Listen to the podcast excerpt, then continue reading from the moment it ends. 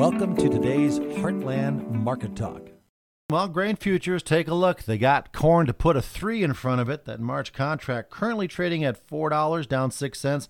Got down to three ninety eight and a half here earlier in the session. It's first time now in over three years we've seen this price, and of course the cascading selling continues. Everybody's wondering when's it going to end. Well, there are things that are coming to a head right now. Today, the March options expire. That's an event that can usually help end selling. Also, we have all these hedge to arrive contracts. You've got a, a, roll or deliver, and we're finding a lot of interest in just let them have the doggone corn uh, rather than take the beating on the roll. And then they find the prospects of you can buy the board back later on because it's going to be hard to get a basis improvement anyway, given that as much available corn is still available out there. And then the prospects of the new crop.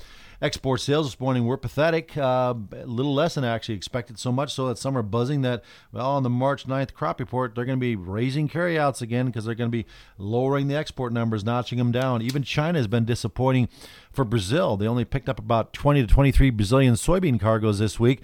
That's about just 60% of what's been planned that they thought they would see them coming by here after their Lunar New Year holiday. But here's the thing we do know China needs X amount based off of every year what they've been buying. And then in past years, they say, well, we don't need so much.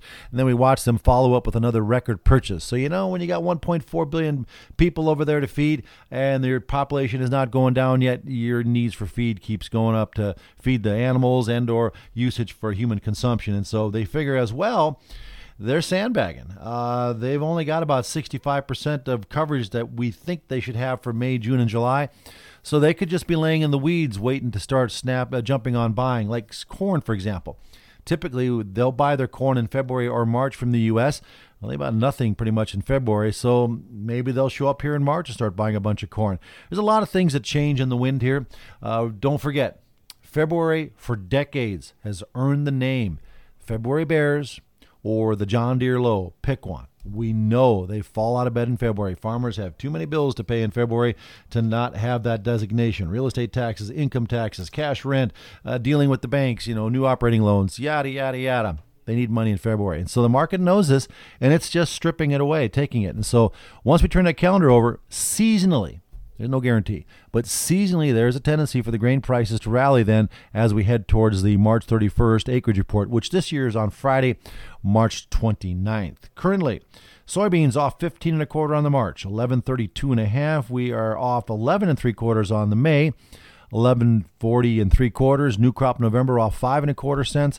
1129 and three quarters. In the corn, March off six and a quarter, three ninety nine and three quarters. May off five, four thirteen and a half. July giving up four and a half, four twenty six and a quarter. With December down three and three quarters, 449 and a half, that magical 450 mark that we always used to call the high of the year for many years, and now some are hoping it's the low side of the year. Over in the wheat, Chicago March down 10, 473 and a quarter, May off 10 and three quarters, 468 and a half. Kansas March off eight and a quarter, 565 and three quarters. The May losing eight at 563 and a half, and Minneapolis March down 11, 640 and a quarter.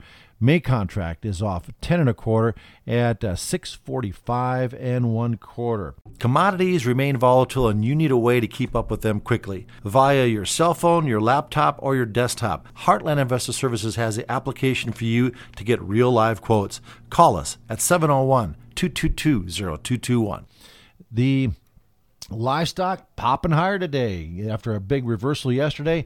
We had seen cash develop here today, mostly $3 higher in Kansas and Texas over last week at $183. Dress sales are mostly $292 in Nebraska. That's $4 higher than last week. Uh, box beef gained $1.42 on the choice. Select picked up $1.61. The board ahead of this afternoon's cattle on feed report. We're looking for about pretty much 100% uh, equal to last year for on feed and for the marketing's number. Otherwise, placements are down 12% from last year.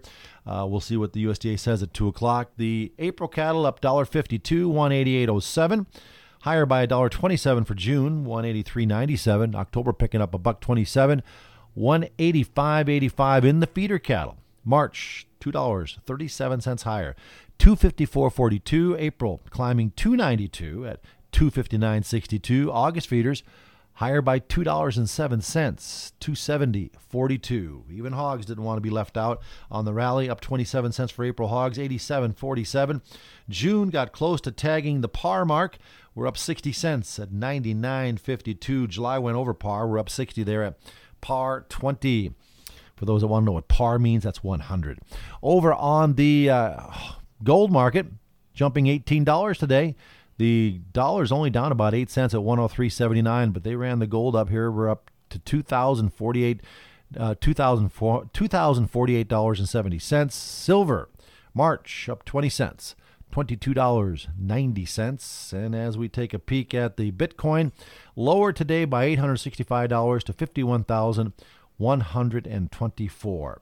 On the crude oil, tumbling today, stalling out again at that 78.5 area down $2.16 a barrel, $76.44. The heating oil losing seven and a quarter cents, $2.63, while gasoline is off six cents a gallon, $2.50 and a half cents. Any questions? You can always find us to talk about LRP, livestock risk protection insurance, or talk about the revenue insurance. It's pretty lousy right now. You're not buying any insurance for any price guarantee. It's just about crop failure. So we have ideas for you to help work through these low prices. HeartlandInvest.com, 701 222 0221. Thanks for listening and have a profitable day. Just a reminder to always remember past results are not indicative of future results. Consider us carefully before ever investing. Our analogy is made with the best known information that is expected to be true and known, but it changes by the hour in the commodity markets. And so something that could have been considered fact can change as the facts change.